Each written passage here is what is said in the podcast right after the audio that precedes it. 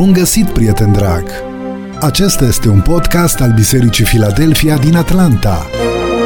Te invităm să asculți în minutele următoare mesajul pastorului Iulian Costea. Mesajul a fost înregistrat în decursul anului două mii optsprezece. Îți dorim audiție plăcută și benefică pentru suflet. Urmează să ne apropiem din nou de cuvântul Domnului, de aceasta în limba română. Deschidem din nou cuvântul la Exod, capitolul douăzeci, și vom citi prima poruncă pe care a lăsat-o Dumnezeu prin Moise lui Israel în versetele unu până la trei. Aici cuvântul Domnului spune: Atunci Dumnezeu a rostit toate aceste cuvinte și a zis: Eu sunt Domnul Dumnezeul tău care te-a scos din țara Egiptului, din casa robiei. Să nu ai alți Dumnezei afară de mine. Amin. Vă rog cu respect să vă reașezați. Am început seria aceasta de mesaje intitulată Cele zece porunci. Cred că toți cât suntem în seara aceasta la biserică suntem familiari cu cele zece porunci și poate chiar unii dintre noi le putem și recita din memorie, pentru că le-am învățat. Le-am învățat de la școala duminicală. Se predică destul de frecvent din cele zece porunci, în diferite nuanțe, uneori în serii de mesaje, alteori în mesaje sporadice, pentru că mesajul pe care Dumnezeu l-a așezat în aceste porunci transcede sau trece prin toată experiența noastră creștină în viața de fiecare zi. Și într-o formă sau alta ne lovim de cuvântul acesta lui Dumnezeu, suntem îndemnați de el și îl auzim, răsună în urechile noastre. Atunci când Domnul mi-a pus pe inimă seria aceasta de mesaje, am avut în inimă dorința de a aduce înaintea dumneavoastră această oportunitate pe care ne-o oferă Dumnezeu, ca împlinind poruncile Lui, să fim binecuvântați cu biruință, succes, prosperitate în viață. Dacă ar trebui să vă cer să definiți biruința, succesul, prosperitatea, fiecare dintre noi le definim după coordonatele care ni se par nouă cele mai relevante în funcție de contextul în care suntem, preocupările pe care le avem, provocările vieții. Însă, ceea ce numește Scriptura biruință, succes, prosperitate, nu este nimic altceva decât împlinirea misiunii pe care ne-a dat-o Dumnezeu, atingerea țintei pe care a pus-o Dumnezeu înaintea noastră. Noi toți avem în lumea aceasta o menire, trăim pentru ceva. Și la finalul tuturor lucrurilor, Dumnezeu va evalua modul în care noi am trăit pentru împlinirea menirii, misiunii pe care Dumnezeu ne-a încredințat-o în lumea aceasta. Și dorința mea este ca fiecare dintre noi să putem să auzim glasul: vino slugă bună. Este singura, singurul moment în istorie când termenul de slugă îți va produce bucurie. Slugă de obicei nimeni nu vrea să fie, nu?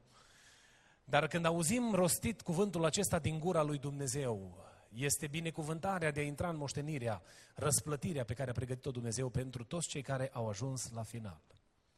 Dacă se întâmplă că ratăm ținta sau unii oameni nu ajung la final, nu uh, reușesc până la capăt, nu este pentru că Dumnezeu nu și-a făcut datoria, ci întotdeauna se datorează faptului că noi nu am accesat resursele pe care ne le-a pus Dumnezeu la dispoziție.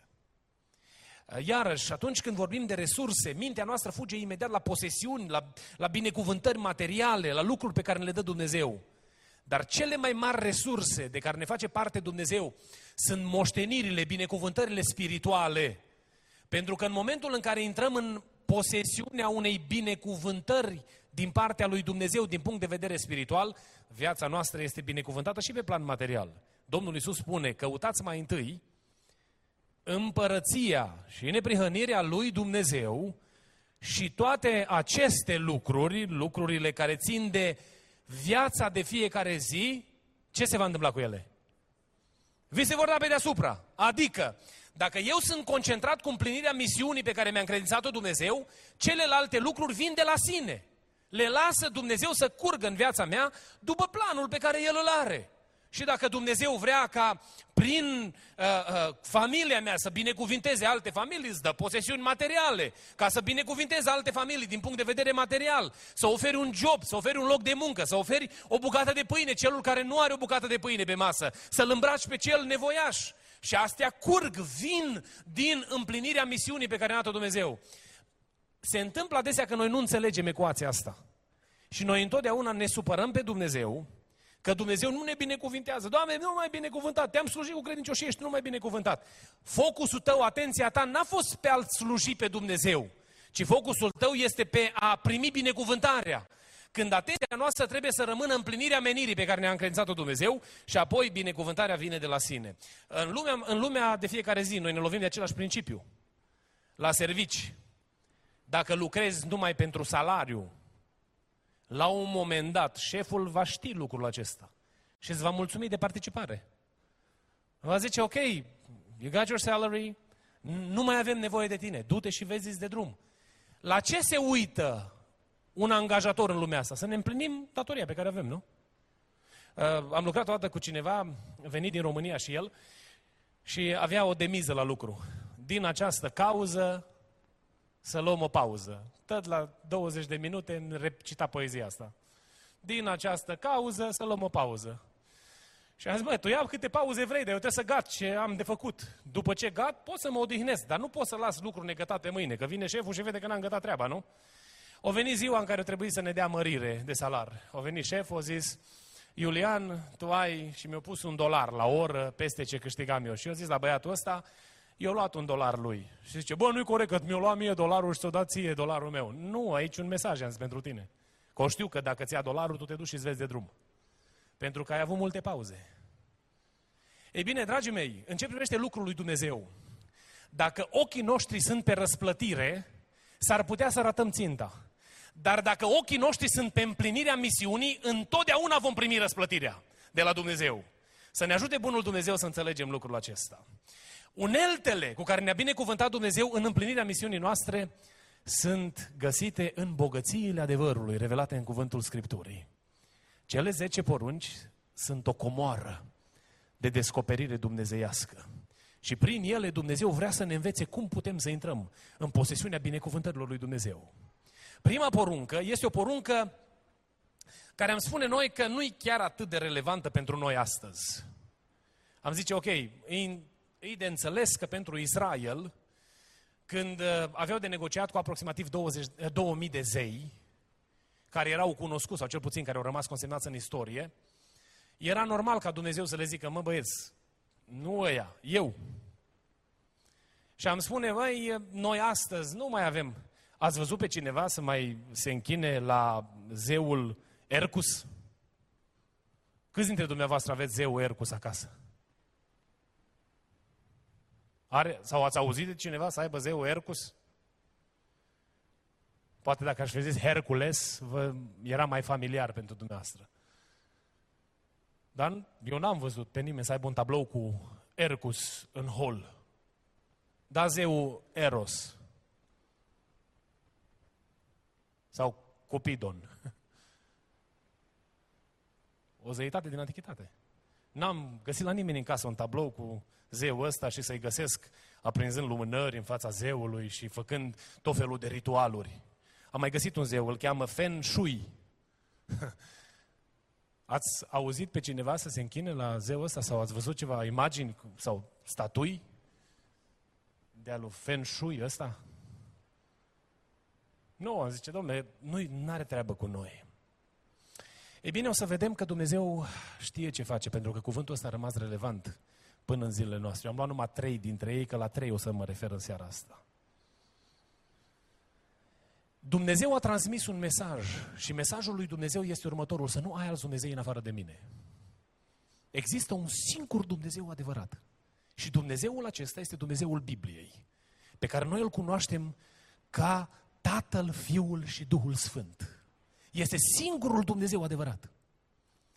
Dumnezeul acesta este revelat, s-a descoperit pe sine în Scriptură. Am auzit o predică recentă cu privire la închinarea la idol și mi s-a ridicat carnea pe mine. Spunea predicatorul că orice imagine a Dumnezeului creștin pe care noi o creăm în mintea noastră diferită de ceea ce spune Scriptura, nu e nimic altceva decât un Dumnezeu fals. Și spunea el cu durere în suflet că sunt atât de mulți creștini astăzi care și-au făcut Dumnezeul lor și și-au creat din Dumnezeul Bibliei un Dumnezeu cu nuanțe pe care, de care le place sau pe care le place să-l, să le vadă în, în, în Dumnezeul acesta. Și atât de mult l-au îngustat, l-au limitat pe Dumnezeul Scripturii, încât l-au făcut să arate cum vor ei. Și am spune noi, oh, să moară oamenii ăștia, am spune ca David, nu? Știți ce se întâmplă? Uneori mergem și noi la rugăciune și spunem lui Dumnezeu, Doamne, știi, cam asta ar trebui să faci. Unde am găsit noi în Scriptură că Dumnezeul Atotputernic, Jehova, cel care se prezintă pe sine în Scriptură, trebuie să asculte de creatura mâinii sale? Niciunde! Și atunci când eu mă duc la Dumnezeu cu așteptarea ca El să asculte de mine, știți ce înseamnă? Că e un Dumnezeu creat de mintea mea. Nu e Dumnezeul Bibliei. Când mă duc la Dumnezeu și îi spun lui Dumnezeu, Doamne, știi, cam, Tu poți să faci cam ce ai crede Tu, dar, Doamne, eu cred că asta e singura soluție posibilă și dacă se întâmplă altfel, eu nu Te mai slujesc. Oh, câți oameni am întâlnit astăzi care au început să-i pună condiții lui Dumnezeu și să-i spună lui Dumnezeu, Doamne, dacă nu faci cu tare lucru pe care eu îl aștept de la Tine, s-a terminat cu slujirea mea. Și poate și eu am fost prins în capcana aia uneori. Să te duci la Dumnezeu, știți că ăla nu-i Dumnezeul Bibliei, pe care încerc să-l controlez și să-l manipulez eu cum vreau. În perioada comunistă, Dumnezeul acesta trebuia să fie subordonat autorităților. Și Dumnezeu ăsta să vorbească când vrea liderul și să tacă când vrea liderul. Ăsta nu-i Dumnezeul Bibliei? Dumnezeul Bibliei e suveran și vorbește când vrea și se ridică înaintea poporului său și face ce vrea. Pentru că e Dumnezeu, lăudat să fie numele Lui. Ori omul care se închină Dumnezeului Bibliei va merge la Dumnezeul ăsta care e suveran și îi va zice, nu voia mea, ci voia ta. Să nu, n-aș vrea să folosesc exemple specifice, că poate că unii dintre dumneavoastră am vorbit probleme personale și ne identificăm de multe ori cu anumite nuanțe în care noi ne creăm imaginea unui Dumnezeu pe care îl avem la mâna noastră. Cum fac eu cu câinele câteodată, îl țin, îl leg și îi zic, stai, și mă uit la el și mă chinui și el să uite la mine. De parcă Dumnezeu ar fi la cheremul meu. Ăla nu-i Dumnezeu Bibliei. Ăla e un Dumnezeu fals. Iar eu sunt un mare idolatru dacă mă închin unui asemenea Dumnezeu. Nicolae Moldovianu era sub un pat care nu avea decât plasă. Era plasă de aia de gard, sudată, pe rama de metal a patului din închisoare. Și când a, a fost, s-a băgat acolo sub pat și soldatul care se ocupa de, de, de, de deținuții din închisoarea aceea, s-a urcat cu picioarele pe plasa aia. Știți că plasa e flexibilă și se întinde. Și a început să apese pe el. Și Nicolae Moldovianu a început să-și îndrepte gândul către Domnul și știți ce a început să zică? Doamne, e grea sârma asta în spate, oprește-l pe ăsta. Doamne, eu nu merit asta. Știți ce a zis Nicolae Moldovianu? Facă-mi se întotdeauna după sfântul tău cuvânt, chiar de-ar fi să-mi cadă toate planurile la pământ. Cum, Nicolae, acolo, în contextul ăla, n-ai nevoie de un Dumnezeu suveran care să-l nimicească pe asupritorul tău? Nu, Nicolae Moldovianu și înaintașii noștri care au crezut în descoperirea Dumnezeului biblic, l-au slujit pe Dumnezeu înțelegând cine este Dumnezeu. Israel a vrut să negocieze cu Dumnezeu și a venit într-o zi uh, asistenții lui uh, Moise și au zis, Moise, stai puțin, că cine ești tu, Domne? Lasă că și noi ne descurcăm cu treaba asta, cu discuția cu Dumnezeu. Și au venit cu coada între picioare, amândoi plini de lepră. Nu? Pentru că ei au crezut că ei se joacă cu Dumnezeu și că pe Dumnezeul ei la negocieri când ai tu chef și cum îți place ție. Iubiții mei, dacă vrem să ne închinăm Dumnezeului adevărat și doar Lui să ne închinăm, trebuie să punem mâna pe cartea asta și să înțelegem cine-i Dumnezeu. Dumnezeul căruia noi, pe care noi îl slujim, este Cel care a creat cerurile și pământul, lăudat să fie numele Lui. Dumnezeul pe care noi îl slujim ține în mâna Lui universul cu tot, ce vede, cu tot ce vedem noi, dar și ceea ce nu vedem noi cu ochii aceștia, lăudat să fie numele Lui. Pământul este așternutul picioarelor Lui, măreția Lui nu poate fi pătrunsă în cuvinte omenești. Ăsta este Dumnezeul pe care noi îl slujim și care este revelat în cuvântul Scripturii. Dumnezeul acesta este un Dumnezeu care cere închinare exclusivă și care are dreptul să nu îi dăm o inimă împărțită. Și un Dumnezeu gelos, spune Biblia. Și uneori noi spune, Doamne, dar nu-i drept! Că acum, în vremea când știm noi cât de corect și cât de drept și cât de fair sunt și ar trebui să fie toate lucrurile, îl punem și pe Dumnezeu în rândul bagajelor noastre.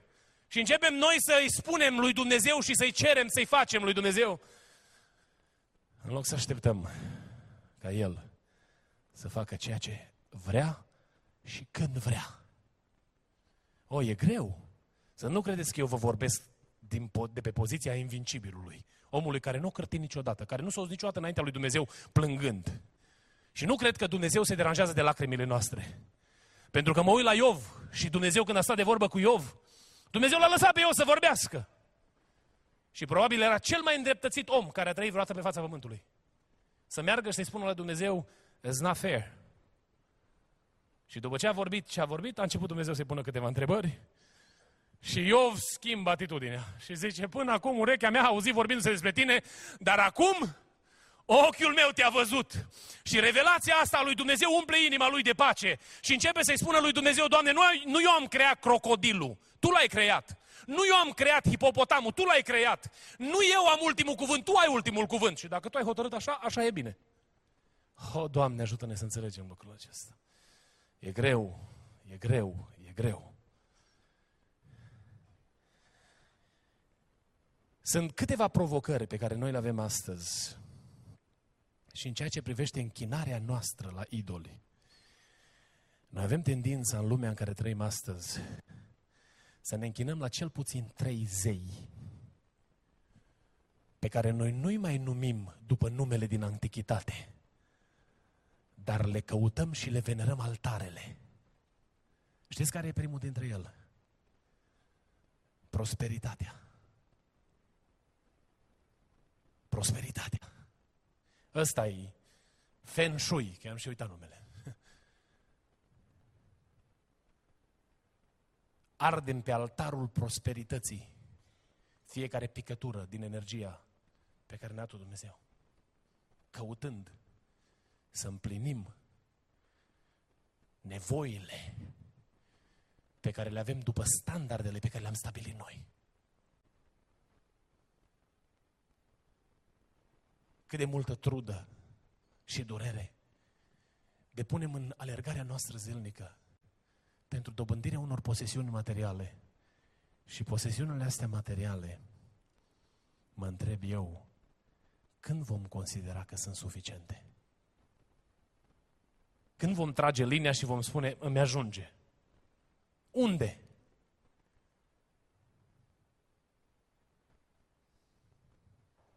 Am un prieten bun, George, și de câte ori îl sun și îl întreb, cum ești, George? Știți ce îmi spune? Depinde unde mă uit. Și nu l-am înțeles la început. Vezi, dacă mă uit la ăia din Africa, mă simt rich. Dacă mă uit la subdivizia de lângă mine, îmi dau seama cât mai am de muncit ca să fiu și eu la nivelul ălalalt. În ceea ce privește prosperitatea, posesiunile materiale, unde tragem o linie? Unde considerăm că e suficient? Unde? Și lucrul acesta vă întreb pe dumneavoastră și mă întreb pe mine. Pentru că din ce avem mai mult, ne dorim mai mult. Și pe nesimțite, fără să ne dăm seama, ajungem să ne închinăm posesiunilor materiale și să dedicăm tot ceea ce suntem noi realizărilor. Pentru ca, Domne, să dobândesc un nume. Sunt și eu cineva, am făcut și eu ceva. Oare stabilitatea financiară la nivelul supraviețuirii sau trăirii decente ar fi suficient? Au fost perioade în viață în care am zis, oh, dacă aș câștiga o mie de dolari la lună, aș fi cel mai fericit om. Știți când am zis aia? Când aveam salar de cincizeci de dolari. Am zis, oh, o mie de dolari. Mi se părea, uuu, dacă aș câștiga eu o mie de dolari, aș fi cel mai fericit om din lume. Și viața a mers. Și începem să adăugăm zerouri și spunem, oh, dacă ar fi atât, gata, ar fi suficient. Iubiții mei, să nu ne înșele cel rău și datorită alergării după posesiuni materiale, să pierdem interesul pentru Dumnezeu și părtășia cu Dumnezeu. Doamne, ajută-ne la lucrul acesta. Un al doilea zeu, zeul ăsta, Eros. E ușor să înțelegem pentru că există un termen asemănător astăzi și ne dăm seama cam la ce s-ar referi. Știți ce, cu ce avea treabă zeul ăsta? Cu plăcerile trupești.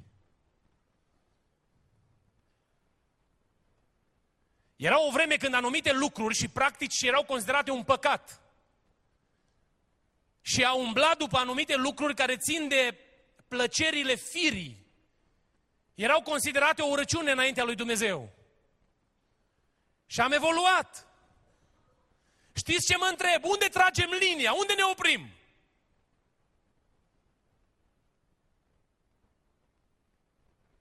Am ajuns atât de concentrați pe noi înșine, încât dacă eu nu mă simt bine, it's not right, it's, it's not okay.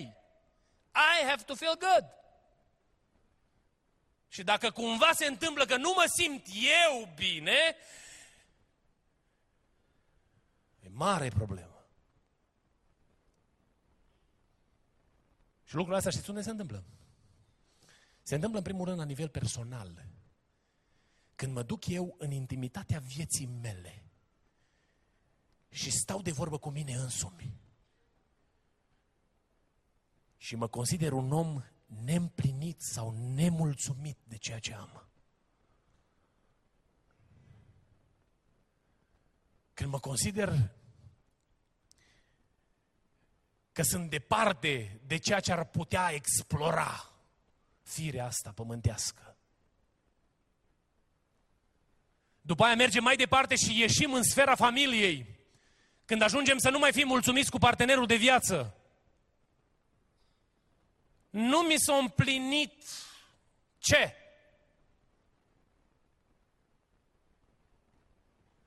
Am întâlnit multe cupluri care își evaluează viața de familie prin împlinirea și satisfacția poftelor personale. Și nu mă refer la relația intimă. Doamna nu-i mulțumită cu un anumit tip de tratament și Domnul nu-i mulțumit cu maniera atmosferei de părtășie caldă în interiorul familiei.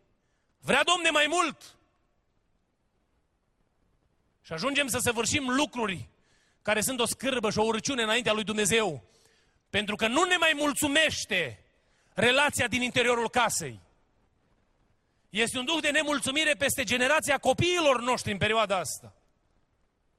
Că nu-i destul, nimic nu-i destul. I'm not happy, el are Xbox nu știu de care. Prietenul meu are internet de nu știu care și eu n-am. Eu sunt totdeauna supărat și condamnat la amărăciune că familia noastră trebuie să.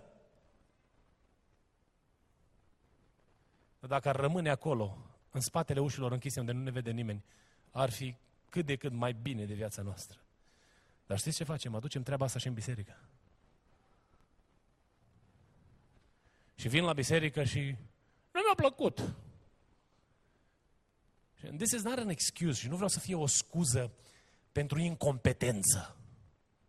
Că, domne, aici la biserică merge tot oricum. Nu merge tot oricum. Trebuie să investim în darul pe care ne-l-a dat Dumnezeu și să lucrăm la, cea mai înaltă, la cel mai înalt nivel posibil. Dar trăim o perioadă în care, oh, nu mai îmi place, că mă plictisesc, că nu mă simt bine. Și au trebuit păstorii să inventeze. Am fost la un program de biserică undeva în Nashville, la o biserică mare, și au adus o minge mare. Și în mingea aia au băgat niște motocicliști. Și se învârteau ăia cu motocicleta în tiribomba aia. Și mă uitam și am stat așa gură cască să văd, man, nu știu câți erau, că ori intrat mulți și nu mai, nu mai mi-aduc aminte exact numărul, dar erau mulți, într-o minge de metal mare. Și a băgau viteză mare și mergeau în jurul mingii respective, în interiorul mingii, acele, acelei mingi mari de, de metal, pe structură metalică. Și când vorbeam cu cineva despre organizarea evenimentului, spune, altfel nu-i mai aduci pe oameni. Dacă nu faci entertainment, nu vin. Dați seama unde am ajuns. L-am întrebat o dată pe un prieten de-a meu apropiat, care a mers undeva la o biserică și n-a fost la biserică unde eram, trebuia să fim împreună la programul ăla. Cred că și Deni știe detalii de situația. Unde ai fost? Și copilul îmi zice repede, la zoo. Și zic, man, tu te duci duminica la zoo, come on, man, n-ai găsit o altă zi. Zice, nu, nu, eu am fost la zoo, am fost la biserică. Mi-au zis la ce biserică și au avut acolo un show cu cămile, cu elefanți, cu... Că nu mai vin, domne, oamenii, nu se mai simt bine. Că zeul ăsta al plăcerii trebuie satisfăcut. Și nu mă mai mulțumește un timp de intimitate cu Dumnezeu, în care Dumnezeu transformă inima mea. Ci aștept să mi se încânte firea cu tot felul de eschibiții, ca să mă simt, domne, bine la biserică. Și în loc când vine un frate pe scenă să-și aducă darul pe altar, să-i spun Domnului, Doamne, folosește-l în numele Domnului Iisus cu autoritate prin Duhul Sfânt, stau uneori și mă gândesc, oare ce mai vrea și ăsta? Și după aia vreau să fie har la biserică. Știți ce fac? Mă închin la Eros.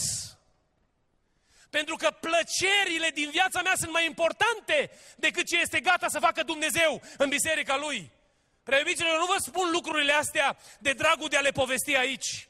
Mă doare sufletul când știu cât de mult am putea să avem din Dumnezeu și cât de puțin gustăm din El.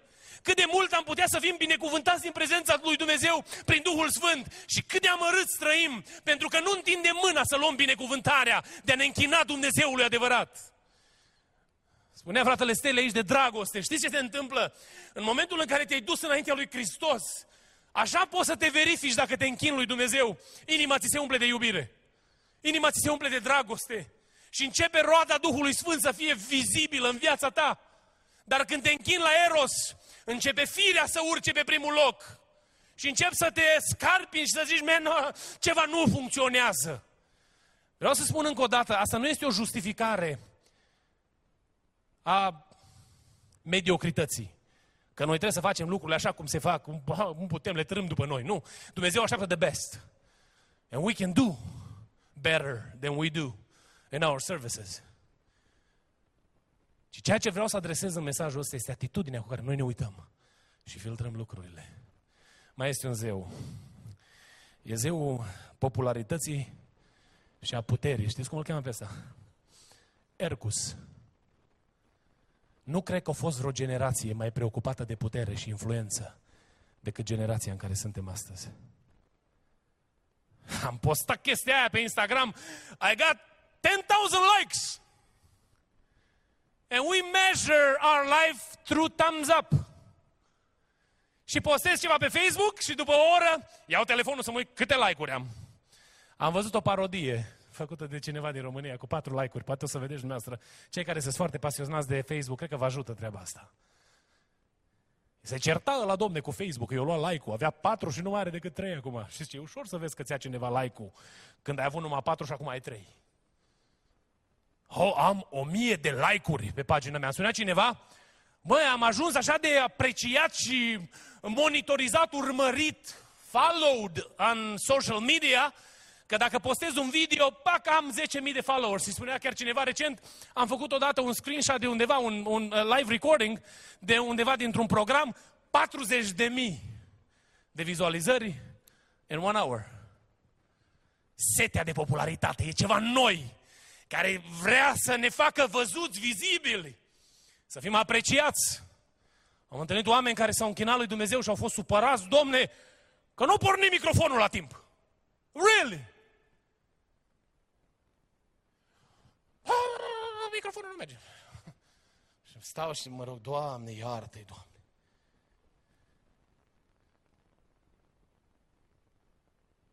Au ceva cu mine.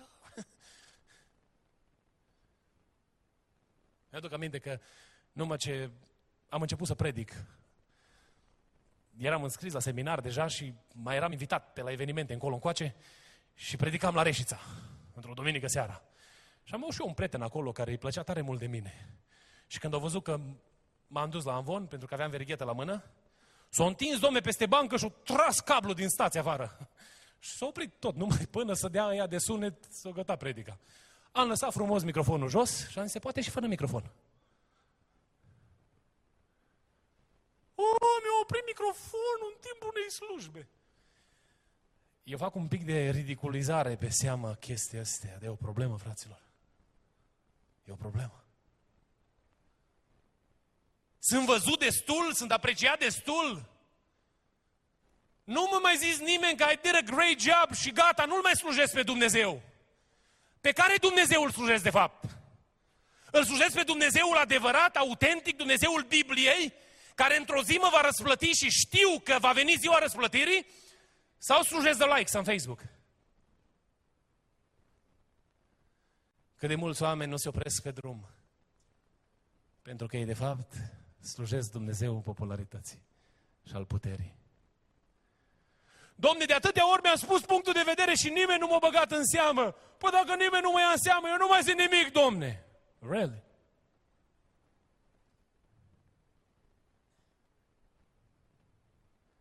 S-a mai zis un prieten păstor, a zis, anul ăsta e an electoral la noi în biserică, o las mai moale. Că nu o să mai iau, domne, votul. And? And what is the problem? Că nu mai iau votul? Slujirea mea e condiționată de un vot? Și chemarea mea de a proclama adevărul e legată de un vot de confirmare? I don't care about votes.